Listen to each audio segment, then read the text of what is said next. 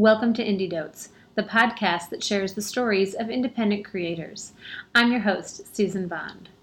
Today on the show, I have Lynn Fisher, who is an artist and a designer. I love what she says. She says, I specialize in light-hearted projects that make people say, I don't get it. And some of her projects are Single Div, Airport Codes, YAZ, Top Chef Stats, and Hollywood Age Gap. Welcome to the show. Thank you. It's awesome to be here. Would you say that a lot of your work is? I mean, I know you say that you make things for web and walls. Uh, how would you describe? I guess how would you describe your work to anybody? You know, overall, like what do you do? Yeah, yeah, yeah. Um, you know, it's kind of hard. I think a lot of I joke a lot about people responding to my work with like I don't get it. So I kind of lead with that sometimes where you know, I do things that are a little bit weird. I love that. I love that. Yeah, so I I think my approach to art specifically and I do consider a lot of my side projects art as opposed to like design or development type work. Um, but I think of the things that I love or things that interest me or something that I um, want to discover and that I want to share with people essentially. And you know, I always kind of think of art as being something that you share with someone else. There's mm. a good mm. Seth Godin quote about like art is a gift, a personal gift that you that changes the recipient, I think is the quote. And so I really kind of attach to that and I say, you know, um, like for an example, like my airport codes project, um, I connected with someone once about oh, you know, those three letter airport codes, they're just kind of weird and it's kind of fascinating, this like history behind them. Um, and just kind of latching onto this idea that's like every time I talk about it with someone, there's kind of a spark like, oh, yeah, that is weird. And like, you know, I'm interested in looking into that. And so taking this concept, um, creating some visual component to it, and then sharing it on the web. The web is just the medium that I work in, and that I think um, is cool that you can really share your work far and wide as opposed to maybe some more traditional art mediums. And so that's kind of the approach I take when I start a new project is like, what's kind of a weird idea that I think people will respond to or find joy in? Yeah, and and I love that you think of your work as art, even though it's online. You know, a lot of times people might think of it as code or digital, and you you think of it as art, and this whole experience of sharing with other people. Mm-hmm. Yeah, and art, I think a good benchmark is where people say like why why do this? Or why on the web? Like why does this need to be in css or why does this need to be whatever it is? Um, and i think that's a good conversation to have. And i think that's something that art uniquely does is where people wonder like why is this important? Or why would someone make this you know? Well yeah as a complete aside i went to the guggenheim this weekend and we saw an exhibit by Danh Vo D A N H and then V O. Have you ever heard of this artist? No. Really fascinating work, and and what he did was he it, there's this really interesting series. It's sort of commentary commentary on political stuff, capitalism, and he had all these letters from Kissinger uh, about the ballet and getting theater tickets. And he also had all these. Uh, he took uh, chairs that he bought from the Kennedy administration and ripped them up into pieces and like stripped the chairs down and put them on the wall. And it was so interesting, just the choices that he made and the conversation that we had that fascinated me, right? Like, why yeah. that? Why, why, why was it all so many things from, you know, that administration? Or, and he took like small little, the edges, the ends of pens of caps. They were like more like uh, not cat fountain fountain type, but you know maybe kind of fountain kind of pen types. Yeah. And just fascinated me the choices that he made. And I was asking those exact questions, like why yeah. that? That's cool too. I think that totally fits into the idea that like the material you choose to work with gives the work meaning, right? And so, and I think about that on the web too, where um, you know the work that you do on the web or maybe in a gallery, like even if it's similar theme or content or material. I mean, just the place that you experience the work changes the work too. I think that's really fascinating. Well, right, like in the Guggenheim, you you know you walk up circular. The first time I'd ever been there, and you're you're walking, it's all along. You're just kind of like in this circular motion going up through this building, and it's like almost like a breadcrumb trail. Yeah. And I was really curious, like, okay, well, why did they choose to put this here versus that there? Yeah. And and it always fascinates me. So, and, and it sounds like with your projects, that's you you invite that you invite those questions or the the wonderings. Yeah, I really like when people ask that, or, you know, when people get confused and say, well, which is it, art or design, or what is it, development or art? And um, I love that. You know, I love kind of blurring the edges between disciplines or categories that people like to put things in. Would you say that your art intends to be useful? Or or is it not does that is that not does that not matter to you? It doesn't. I think I think by like most people's standards, it's not useful. A lot of it, I think people might describe as trivia, um, but I think it's useful in other ways. Um, in terms of like bringing joy or sharing in the things we love or building connection and maybe some more of the softer kind of useful that we think of. Um, but yeah, as far as Mm. especially some of my CSS experiments and things, like it, um, people fight it because it's not useful. It's almost the opposite of it. It's not the thing that you would use in a project, and um, I kind of like that. Yeah, and are you thinking specifically of a single div when you Yeah. mention that? Yep. Yeah, let, let's talk more about a, a single div. By the way, before we do that, one of the I can testify that one of the things that connected me with you was your Top Chef stats. Oh, awesome! because I'm a huge fan of Oh, cooking shows and Top Chef, and so it really.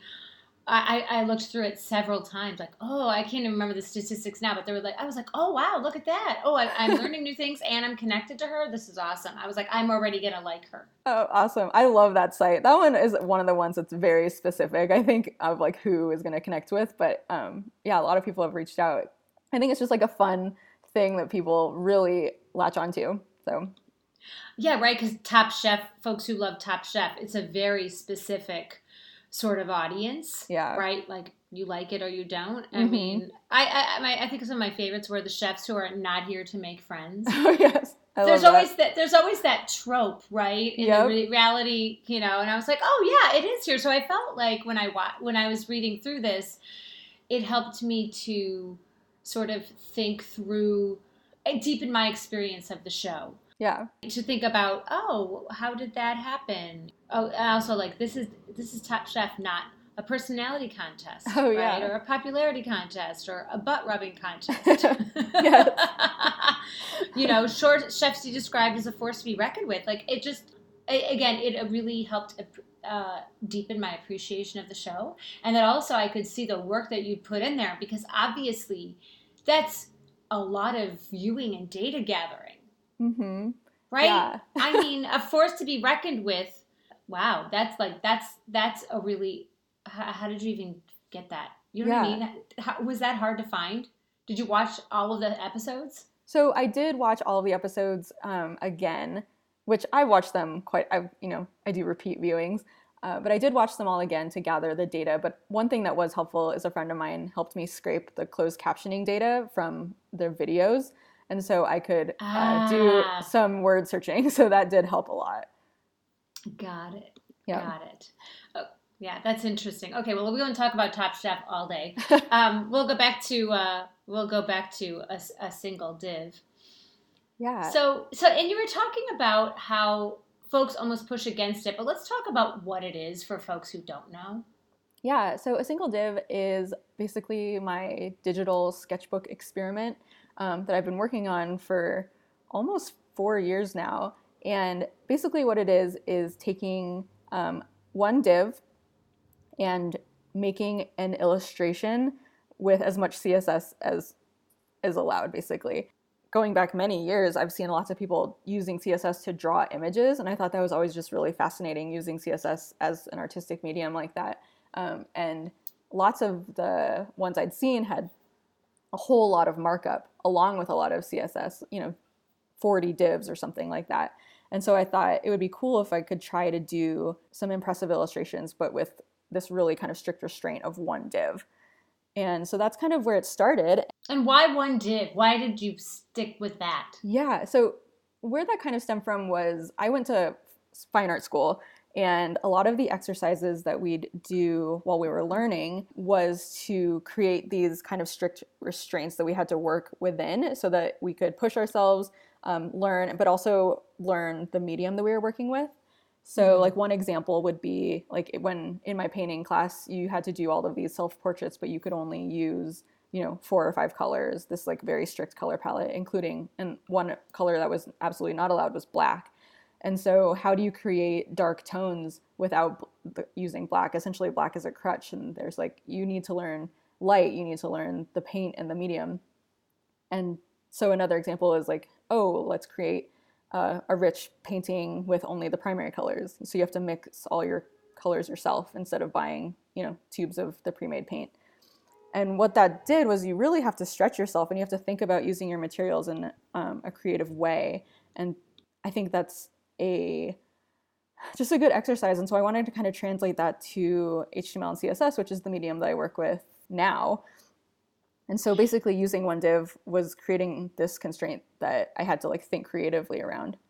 When you're in fine art school, is that pretty typical that they use these constraints as a way to learn or expand creativity? I think so. I think I mean I only have my experience, but I did, I studied, my emphasis was in intermedia, which meant that I did a lot of different types of art. So that was, I guess, across the mediums, it's true.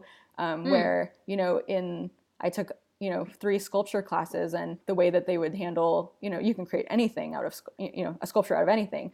Um, but what they would do is for each level, they would limit it to a specific material. And so the one I found most challenging was in one of my upper level sculpture classes. We were limited to steel. And so you're essentially only creating steel sculpture. And that was really interesting to create, you know, organic shapes out of this really rigid material. Um, so yeah, it seems like that is kind of a repeating thing where um, limit the material, limit the concept, limit um, the time as another one. You know, hey, let's do a drawing, but you only have two minutes. Um, so create, you know, putting a constraint in, I think pushes you and focuses you and helps you learn. And as you can tell, I'm fascinated with this, right? Like I'm like, ooh, constraints. And I've heard other folks talk about it, but I don't know that we've had anyone talk about it on this show. So I'm really fascinated. Was it hard at first, the constraints? Did it challenge you? Or or you know, or was it sort of did you find it more exhilarating? I think a little bit of both. I think, you know, as I was doing drawings, um, you know, there are points where you hit a, a little bit of a wall and you're like, gosh, maybe this thing I'm trying just isn't possible. Or like, oh, I wish I had just one more div, or what, maybe I wish I had just maybe this CSS property, I wish it could do this instead. And so there was some frustration and some, it was challenging. I think um, what's cool about the project is that I've kind of left every drawing as is at the time that I created it, even though now I could probably go back and do it with less CSS or do it in a more creative way. And what happened is like one time I sat down to draw um, a cassette tape in CSS and I couldn't quite get there and it was I was struggling pretty hard and I was like well I guess I just can't draw that. And then a couple months later I re- revisited it and I was able to do it. I could see it and I so I think it also showed the progression of my thinking um, and my skills that I was learning and growing which was really cool. So you started a single div to just to sort of play with this constraint. Yeah the concept of practice is big with me too, where um, I think just creating and trying new things and practicing what I want to do. And I think illustrators do it a lot, especially um, design, you know, web designers who are also illustrators, like like post like doing a quick sketch and posting it to Dribbble or something like that. So this was kind of my daily exercise. It wasn't daily, but you know, a recurring exercise of like, okay, let's try this thing and then I'll share it and then I'll be done with it. Did you intend for it to become, you know what I mean, like a project project, or was it just sort of something you got started with that kept going? Yeah, I don't know. I think I I started it thinking it would be ongoing, but I didn't know how long it would be ongoing or how, you know, I thought maybe after a handful, I'd there wouldn't be more to do with it or more to learn with it, or I would just be so limited by the constraints that maybe I, it would just be done. But I've found that um, as I go, I think about thing I've been thinking about the canvas differently of the browser, thinking about visually how to express different shapes. And so I think it's made me both a better illustrator and just understand CSS better. And so it, I think it just lent itself well to be an ongoing project. Um, and I think people really responded to it in a positive and encouraging way. And so I think that also um, encouraged me to keep going. Mm. Yeah. So let's talk a little bit about the response. So did you? How soon after you made? Is the camera the first one? Yeah, the camera was. that's what I. One. That's what I thought. Yeah. And and did you put? How soon did you start putting these out in, in terms of like? Because I'm interested in people's response. Like when? At what point did did you get feedback or thoughts or reactions from others? Right. So I once I did the camera one, I put I put it up on a GitHub pages site and tweeted it out and it a lot of people responded to it and were kind of fascinated by it or curious how it worked. And so I did a few more and with each subsequent one, I think more people kind of got, got interested in it, asked were asking questions about it. And so that at that point is when I bought a domain for it and I was like, okay, I'm gonna make this like a project project. Um. And mm. yeah, I think, you know, there are spikes for sure. Like some of them kind of go, people look at them and say like, oh, that's cool. And then I'll do one particular that connects with people and they'll say like, wow, this is really interesting. And it'll, you know, be shared quite a bit and people will ask more questions about it and want to inspect the code. And, um, does it surprise you the ones that become that people become more interested in? Yeah, I, it does. I think um, there are a few, especially early on, the ones that weren't as challenging. I thought would people wouldn't be that interested in, but I think those ones were. It was I think maybe just visually the ones that were harder to grasp what was happening um, were ones people responded to, as opposed to just the ones that were hard to create. If that makes sense. Yeah, can you again? Can you um, so that folks can we'll we'll have a link to this page, but can you give me oh, an example sure. of a couple of those that people really responded to in some of the early ones? Yeah, so like the some of the early ones were um, like the breakfast, which has some like pancakes and yeah. So that one actually was pretty straightforward to make. A lot of the shapes are pretty similar. That's a lot of circles.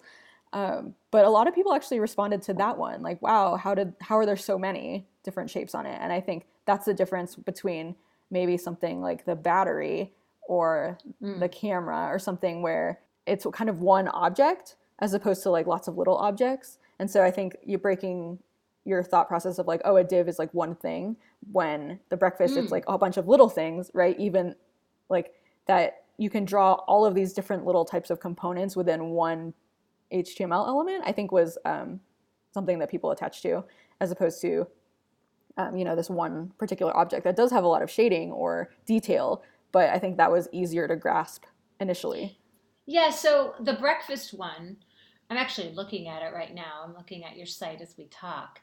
The breakfast one, you said it was not hard to break down? It it wasn't or it wasn't hard to do initially. Um, I think it was one that was just a little bit clearer. Um, a lot of it is box shadows, um, multiple box shadows, and that was just a little bit easier to construct than some of the other ones where I had to really think about how to use like a combination of css properties to make the effects yeah that's interesting how what was not that hard to make other people perceived to be so challenging to make mm-hmm. yeah. this one in particular right mm-hmm.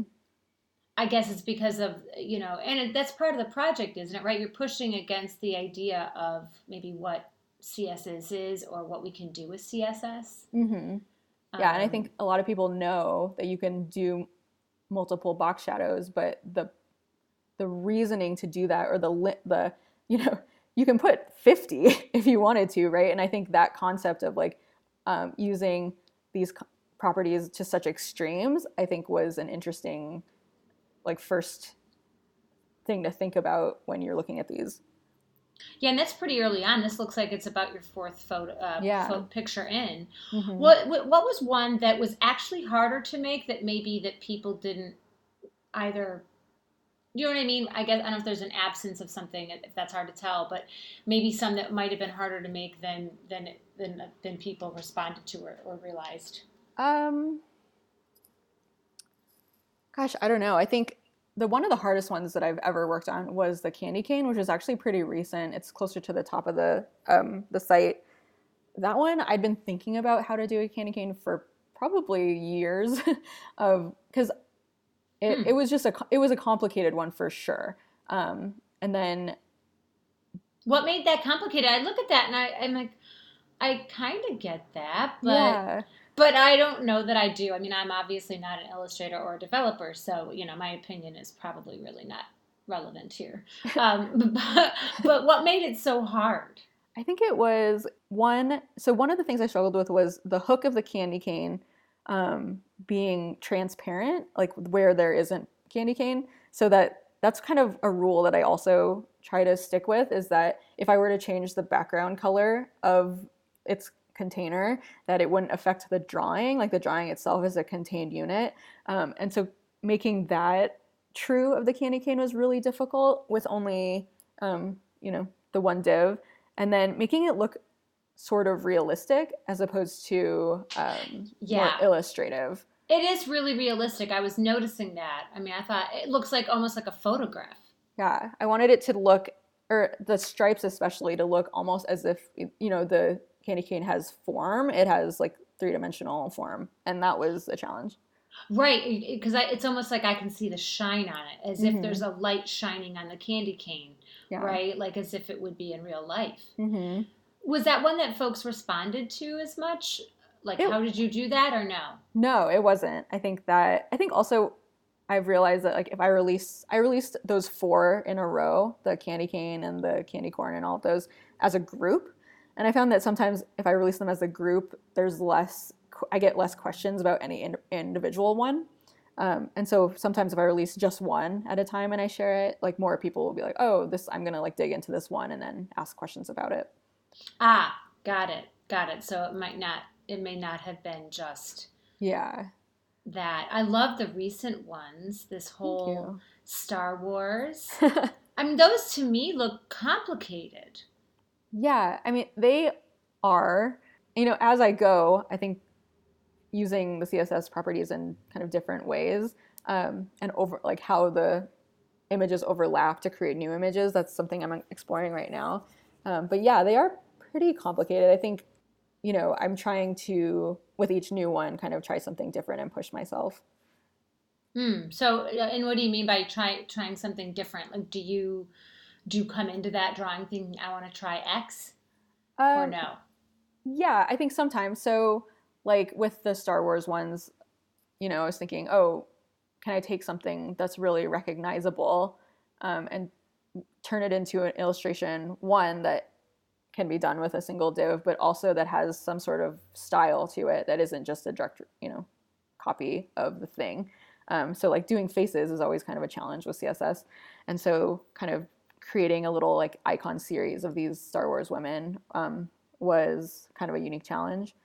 And then like recently, the I did um, some repeated patterns, which I hadn't tried before. So like CSS backgrounds, you can have repeating, and so I was playing with that concept of creating um, patterns with the CSS, where you could essentially put them in the background of your site. Those are the pizzas and the donuts. Yep. Yeah. Got it. Oh, I thought that was actually a, a banner on the site. yeah so those are those are each one of those is a drawing and basically it's using this background uh, repetition that css allows to create those patterns so you can actually scale and um, resize those cool. yeah Wait, I want to go back to the Star Wars. Yeah. Why are faces so hard to do? faces are hard just because they're so organic i think there's just Mm. if you were to do a, a face realistically i think it would be really hard there's a lot of different shapes and grooves and um, you know different lighting that would occur on a face that you could i think you could do it if you had a lot more html to work with um, with a single div i think it would be difficult you are almost limited to like you want to draw something that has a lot of like similar lines and shapes that you can kind of manipulate Mm. together and a, a face just has so many different types of shapes and types of um, lighting and things like that and so you almost have to like really simplify it down to cartoon or icon kind of illustration style in order to make it seem face like um, without you know when you start to go down the realistic path it can get really complicated. Yeah, that that makes a lot of sense. I mean, which one out of these Star Wars ones was the hardest to make, or were they all pretty Um, similar? Yeah, I would say the uh, Holdo, which is the um, purple hair. Um, mm. Getting the hair to do the wave was an interesting challenge. Um, it's a it's basically positioning some radial gradients in very specific spots to create that wave look. So that one was challenging. I think the um, Padme Amidala one with the adornment around her face, um, figuring that out was a challenge. So yeah, I think once I got those two kind of figured out, the other ones came a lot easier. Uh, but yeah, they were kind of. I think a big challenge too was to make them all like look like they belong in this kind of same illustration series, but also that they uniquely look like the person that they're supposed to represent. Yeah, I mean, I, I, I, I- was sitting here trying to, to, to guess which ones were the hardest. like, Yeah. where did she put effort in? I Yeah. mean, not that I many, but you know, I mean, they are. I think they're all pretty recognizable. I remember when I was Cool. flipping by and I was like, wait, that looks familiar. Like, I was just flipping through the page.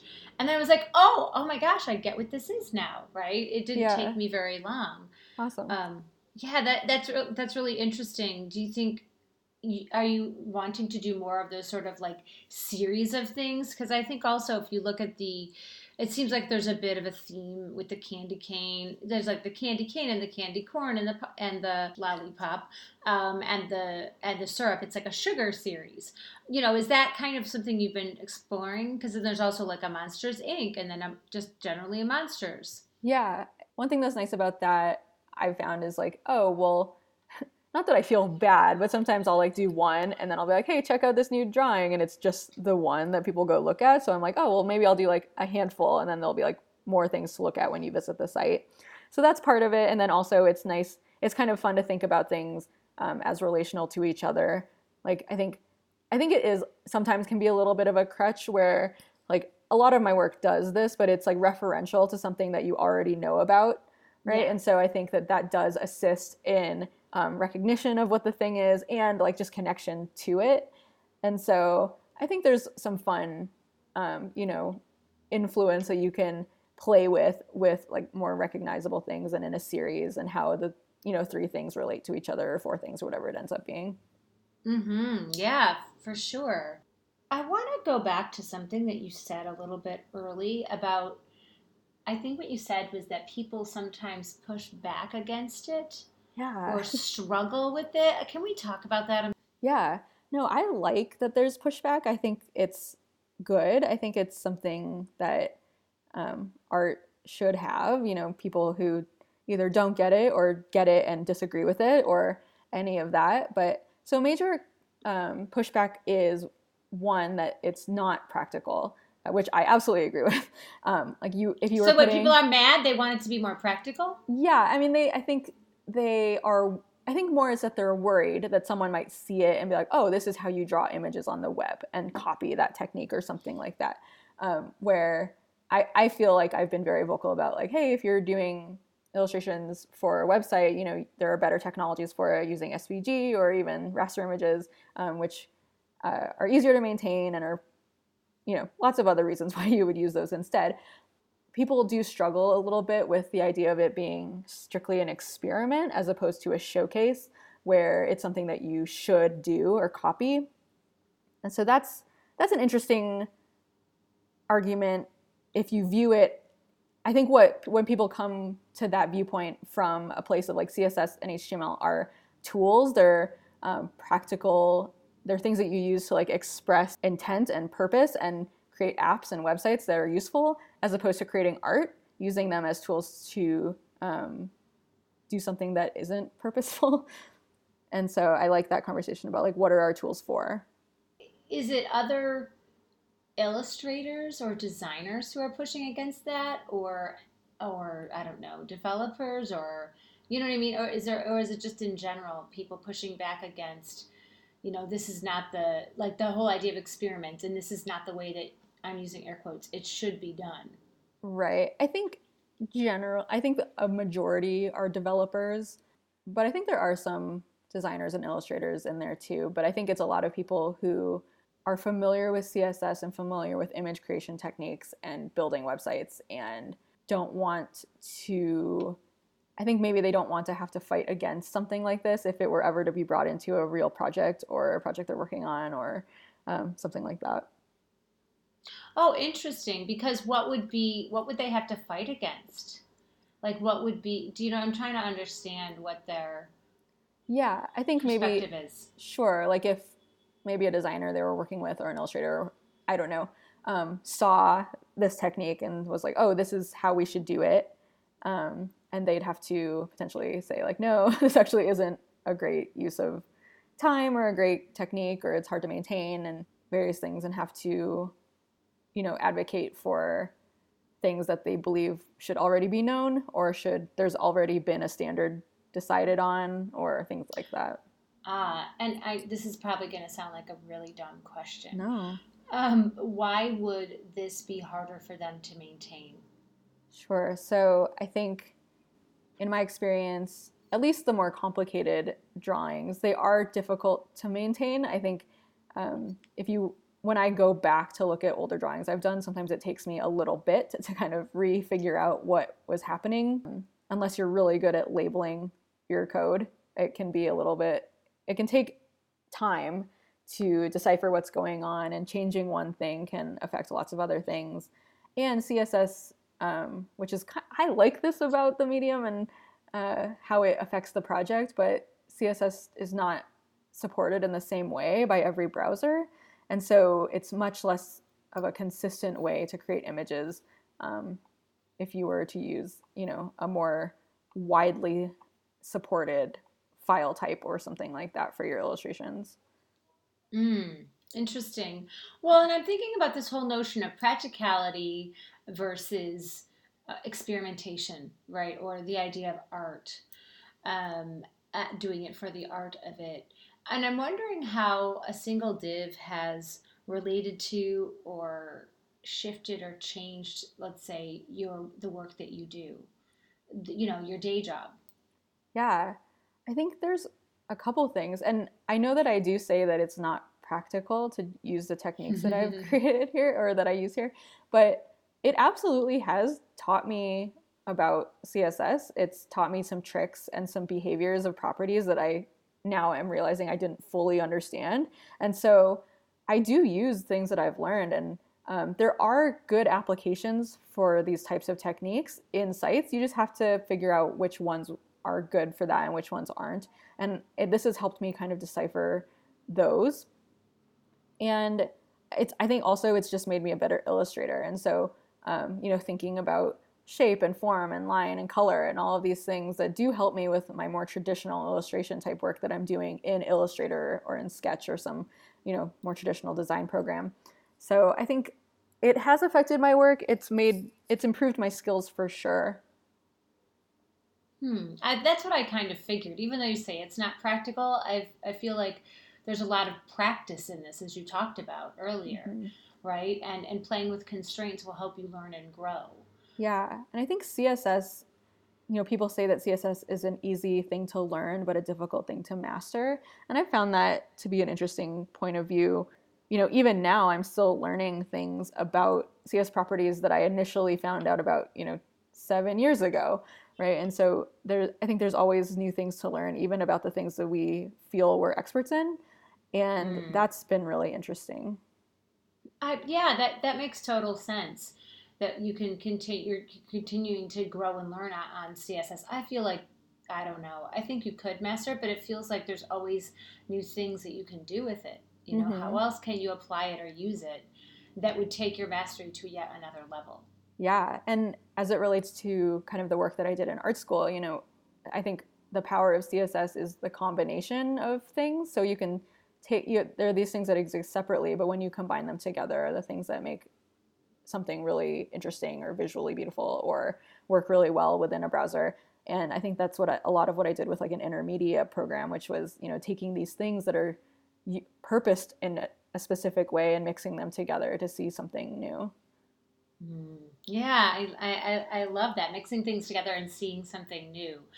I'm a big fan of like mashing things up and what can you i always call myself like a collager Ooh, cool. Yeah. of, ev- of everything. Like I like to put things together that you think should not go. right. Uh, I love that. Right, and like what can you c- create out of that? And and I think there's something about your project that I love that it's simplicity, but it's also expanding boundaries about what we think we can do. Yeah. It's been really fun. I think it's been educational, fun, and just a cool thing to work on over a long time. Yeah, it's been four years, and so you're still you're still doing it, right? Like Yeah. you, I don't know how recent the Star Wars ones went up. Oh, and I guess the and the the donuts and pizzas, Yeah. but you're still working on it. I am, and you know, I take breaks. There's like months where I don't, and but what's nice about this project too is, you know, when I talk about side projects, there are some that are really intensive and take a lot of work. But these ones, this one in particular, actually, I can work on it one night and create a drawing and push it out there, and then not work on it again for a couple of weeks, and that's fine. And so it's cool. It's something to revisit. It's something that when I do update it, it's not a heavy lift. I can, you know, do one thing and be done with it, and I like that. Yeah, yeah, I, I totally get that. It would it would break up sort of burnout or fatigue. Let's say if you're maintaining an open source project, right? Mm, that can Right. become that's you know more laborious on an ongoing basis. Whereas Yeah. you could this is more discreet. You could do a drawing and push it out there. Right. Maybe let's say one of the harder Star Wars ones. Can you tell I'm a fan of Star Wars? Yeah. Um, going back um, but I also think they're they're really interesting because they're some of the most recent and they're challenging. How long did maybe one of the harder ones take you to to figure out? Yeah, so from, you know, sketching on paper to kind of a finished piece, I'd say probably about like 3 hours. Oh, that's not that long. Yeah, it's I can usually do one just in an evening. Actually, the Star Wars ones once I got the kind of face and head kind of arrangement figured out, each subsequent one kind of went faster because I had already kind of figured that out. But yeah, I'd say on average they'll range from like 1 to 3 hours. Uh, is that the longest you've spent on on one that you can remember? Um, no, I think the candy cane one took me. So I worked on it for two nights. So that one was probably about like six hours. And then technically the cassette tape one, which I couldn't do initially and then came back to later to do, that one probably also took, you know, two or three days. In terms of like an evening, I don't work on it all day, but it's, you know, one or three hours and then at, at nighttime. Right. Well, and I remember you said the cassette tape one you thought, oh, maybe I can't do it. Has there been any others that you've abandoned and said, oh, I can't, this can't be done? Um, yeah, there are a few actually. One, um, which I revisit semi regularly, um, is an after dinner mint I've been working on, like the round peppermints that come in the plastic with the like uh-huh. with the yeah, serrated edge, you know. yeah. Um, so I've been working on that, and that one is difficult because of the standard I'm setting for myself of like wanting it to be super realistic looking. Uh, more like the candy cane, sort of. Right That. yeah Mm. and so like what i'm struggling with is essentially the clear plastic packaging i think like creating how the light would bounce off of and see through like a translucent shiny material like that so that's been an interesting challenge that i've been working on and have not at any point felt like i was doing a good job at it and so that's that's kind of a fun one um, where i Is think that i fun? will yeah, I think I will get there, but I think, you know, every once in a while I go back and revisit it and I think that creating that material in CSS has been super challenging. So, how, like, how often do you go back to that one? Um, probably like every couple months. So not like super often, but I definitely I have it saved and I revisit it. Sometimes I just throw it away and start from scratch and go back to what I did before. Um, but yeah, I'm hoping to get there someday. Yeah, it sounds like though you're not discouraged by it. Like, I can't do this; it can't be done. It sounds like that you're enjoying the challenge of it. Yeah, definitely. I think, I mean, some of them I'll get to the point where I'm like, okay, this is, th- once it's not fun anymore, I think is when I abandon it. And so, you know, I've always, though, liked revisiting things. You know, I think when you're learning how to paint or do art, it's, you know, paint, you know, one of our painting classes, we painted just a self portrait 15 times, right? And so as you revisit the thing that you're challenged by you like see new things you learn new things and hopefully you get Mm. to a point where you feel like you've got it you know hmm Have there been any that you have abandoned that you won't go back to? you know there are and now i don't really remember what they are i think i like just kind of dumped them out of my brain once I. I'm over this. You're Yeah, done. Goodbye. Yeah. So, but I know there are. I think there are some where I would try it, and I'm like sometimes I don't get past the sketch portion either, where I'm like, eh, this doesn't feel like something I want to explore. Because it's about the. I, I get this like sense that you're exploring something. Yeah. That's, that feels like the when you said that word, I'm like, yes, that's what it feels like you're doing. Yeah, I think like sometimes I'll pick something that's really difficult. Ooh, one of them that was actually pretty hard was uh, Nibbler, who's a character from Futurama. I don't know if you're familiar with that, but it's um, My partner loves Futurama. Oh, awesome. I'm not, I, yeah, but is it Nibbler? It- is the one? it's on a red background. It's like Yes. a little alien kind of thing. Yes, that's what I thought. Yeah, he's Yeah. got Futurama characters all over the house. Yeah, oh, cool. Nice. Uh, so yeah, that one actually was pretty difficult, and that one I had kind of a moment of like, oh, I don't think I can do this. But that one was super fun to explore. I think that one was just doing a lot of different shapes, a lot of different approaches. It was neat to explore also the way that it, he was drawn originally, and so I think I gained some appreciation too for like the original animation of the character, and so I really enjoyed that. And what made it so hard was it the variety of shapes? I think it was the variety of shapes, and it was that this one I tried to make it as close to the original as possible. Um, and it's something that people are really familiar with, and there are picture reference pictures that people can look at. And so I was really trying to stay true to form on that one too. Well, and so what? How do you pick the next thing that you're going to work on? Like, I don't know if you're working on anything right now, but is it by something you want to explore? Is it that you find something in your environment? You know, like exploring that, like the the wrapper of the candy, or you know, f- uh, maybe photorealistic. I'm using words that are I'm sure are not right. No, that's totally right. photo photorealistic sort of illustration. You know, how do you pick what you're going to do next? So I have a kind of a list of things that I want to do. So some of them are, oh, I'll just pick something that I see or that's an interesting material or an interesting shape that I'll try. Sometimes I'm just got like a TV show or a movie stuck in my brain, so I'm like, hey, maybe I'll like be able to do a character or a scene from that, and I'll kind of do a Google image search. I'll like kind of scour Dribbble, kind of look around at what other people are illustrating to get ideas. Like something might pop out to me.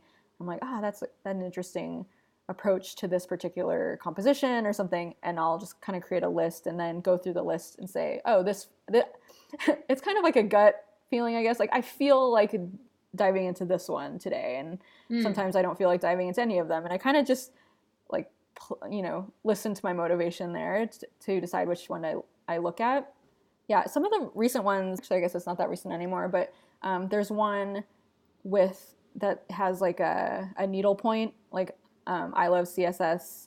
It's like a needlepoint hoop. Yeah, and so that one, what I was trying, I was trying to think of the canvas of or of the browser as part of the drawing, and so Yeah. like right, and so so some of them I try to think about um, the medium specifically, and like can I say anything about like the fact that this lives inside the browser? Like think about the browser as like a plane in this drawing, or like the repeating backgrounds. How can I use this kind of this standard that we use in lots of designs to in a new way. So Well, yeah, because it, it look I can see when you really look at that um, the I love CSS one, you can see where it looks like the fabric. It looks like fabric behind there. You can see Mhm. where it might be pulled yeah, or pucker when when you would endo- when you would embroider something. You can see Mhm. that. It's really was that hard to do? it was in some ways. I think it was hard to visualize. I think is where it was challenging. Once I kind of figured out, okay, basically I'm using these shadows to like simulate the light on fabric. Then it was a little bit. I could kind of move things around and figure it out. But yeah, it was how can I make it look like this the the background of the browser is part of the drawing or is like a physical object in the drawing. Yeah, so it sounds like sometimes the idea is you've got a movie stuck on your head or something stuck in your head, but other times it's you really want to play with the medium Mhm. specifically, like for example, this one. Yeah. And again, it's like you go to the gut instinct of where you want to go next. mm-hmm. So, I mean, you've been doing this for four years. It sounds like you're going to continue doing this, I guess, until you get tired of it or Yeah, probably. just keep doing it. Four years is a long time. I mean, is this one of your longer projects, like something that's kept you fascinated this long? Yeah, I think so. I think it, the longevity is that I keep learning and having fun with it, so that's good, and that it, I can contribute to it in pieces. So I've been able to keep it going for so long.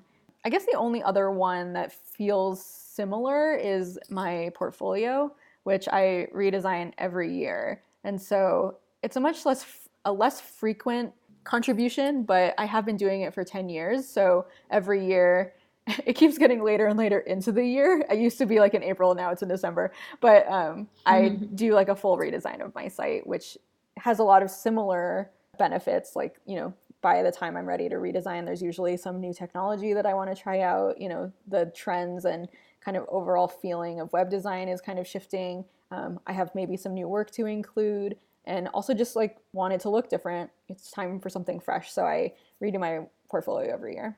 So you'll do the, re- the you know redo the portfolio this year, and you'll do some more drawings on a single div. But are there any other projects that you have in the back of your head? Other projects you're thinking about taking on? I do. Yeah, I have a couple that are in motion. Some just smaller projects. I like to team up with some developer friends to you know do some of the more complicated ones. And so actually one project we've been working on, which we missed our deadline, but we're uh, building an Academy Awards like bracket type app where you can pick all the winners you think are going to win, and then it ranks you against other people. Um, and so we're Oh, working on that right now. Yeah, so that's just a fun little one that I think could we could apply to other award shows, but for now it's the Academy Awards, and we keep kind of missing the deadline. But we'll get there hopefully by this next one. Yeah, and then another thing I'm doing, which actually already is a project that exists, but YAZ is a site that I built. Um, and what it, yes. yeah, it it's basically right now just a list of facts about Arizona, like why it's fun to live and work here. And um, I'm actually taking it over this summer completely. Um, I was working on it with uh, Melt Media, which is an agency in here in Phoenix, um, but I'm going to be taking it over completely this summer and expanding it to include um, a storytelling series, which will ha- I want to pair writers and artists from Arizona to write stories about Arizona landmarks and institutions and people, and, and kind of expand YAZ into a much larger creative effort. And so I'm still in the planning phase for that, but I'm pretty excited about it. I think that'll be a neat a neat thing to work on. Yeah, it sounds like you enjoy always having lots of little projects because here's for the experimentation, for the the I think the conversation, right? What we were talking about, like with art, there's a conversation that happens with these things. Mhm. But do you ever do them to make money? I don't. I think I don't know. It's never been a motivator for me. I've always had a day job that has supported me, and that's been fine. And I've always kind of I've never had a job I didn't love, and so um, I've never felt want for that. But I think a lot of the things that I make just would be bad at making money, and so um, I just try not to make that a like a center part of it. I think YAZ actually might be the first one where I'm going to try and do some fundraising, but probably not to make money, but more just in order for us to create all the content we want. I don't know. I wonder if maybe making money from something would add some sort of pressure or make it more of a job. I don't know how I'd feel about that. Maybe one day I'll do that and it'll be wonderful. But so far it hasn't been a motivator or anything that I've needed to include. So I'm I'm lucky in that sense that I'm able to just kind of play. You know, on the show, we talk to lots of independent creators. You know, some absolutely want to make money, and for others, they don't. And why we create is fascinating to me. And, and what happens when we attach commercial value to it or, or uh, uh, uh, wanting to drive commerce from it. Yeah. it sounds like for you, you enjoy the creation and the experimentation. Yeah, definitely. I think it's, I don't know, it's always just a fun little passion project. And so it's just being silly, having fun, and doing it when I can.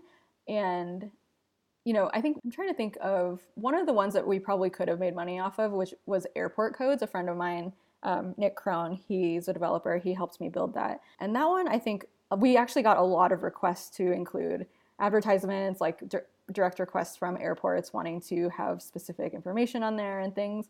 But in order to make the site as beautiful as it is, we actually used a lot of Creative Commons licensed photography. And so in all of those licenses, there's just very specifically you can't make money off this site. And so that was a restriction we had but also it was kind of nice. I think we just it made a very clear limitation for us. And so if people said hey we want to sponsor this we want to be like well we can't you know? And so it made it really easy and a lot less pressure when we were creating it. The theme i'm sort of getting is that there's a way in which you embrace limitations.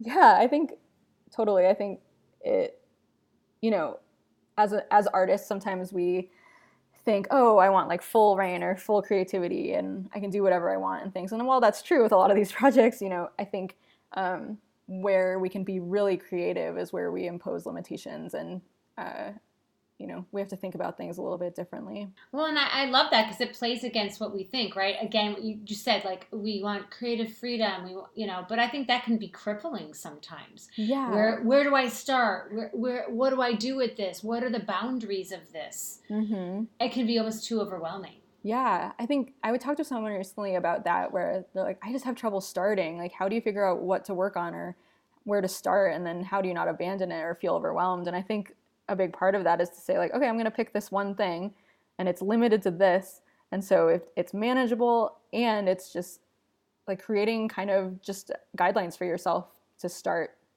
So i know we're talking about creation and experimentation and, and all these wonderful things and i want to go to something really the opposite of that which is i notice that your projects have had quite a bit of nice coverage, right? You've been featured in, you know, Vox and CNN, Net Magazine. You know, you've been featured in some pretty good places. How did that happen? Yeah, I think some of it was very organic. Um, actually, probably most of it. I think the biggest contributor to people finding out about my projects is Twitter, actually. I think I've just been very I mean, not super vocal, but anytime I make something, I share it on Twitter. Um, I do, you know, when I do a new single div, I tweet about it. When I release a new project, I tweet about it, and sometimes I'll blog about it. Um, but that's I mean, about the extent of what I do in terms of like outward marketing for the projects. And I think a lot of news outlets now are just looking on Twitter for ideas. I think they know a lot of people are sharing things on there. And so that's kind of how it's been. A lot of it catches on, someone shares it, another person shares it, and then it, you know, comes across the desk of someone at CNN or something. And so it's been really kind of wild. And they'll reach out and we'll do some interviews and it always I, I always kind of feel starstruck about it or you know, kind of incredulous that, you know, people are so interested. But yeah, it's been really cool. I think with Net Magazine, a friend of mine, Carolina, shared my project with them. And so a lot of it is to just people responding well to it and connecting with it and wanting to show their friends and wanting to share it with people they know will like it. Like one of the things that I talk about with my work is that I hope that at least one other person will be like, oh my gosh, this site was just made for me right? Like I think if I can do that with like one person, that's awesome. Sometimes it's a lot of people, which is really cool. Like with airport codes, a lot of you know aviation nerds kind of reached out to me and talked to me about airplanes, and that wasn't a crowd that I realized was going to attach themselves to this project, which was really neat. What's been unique about these projects is just that it's something someone connects with in a way that they want to share it with someone else, and that's really been the way that they've kind of grown and people have more and more people have visited and and then the press kind of reached out because of that. Well, and I, it also strikes me going back to what we talked about, which is that you don't create you don't create these things to make money. I think in some ways, I was just reading an article the other day about how like we're all being sold all the time, like the democratization of the web and social media. That we're being sold all of the time, right? We're yeah. used to just advertisements and being sold something and buy something and so to speak like a you know, like what's the agenda? You know, mm-hmm. what, are you, what, are you, trying to sell me with your webinar?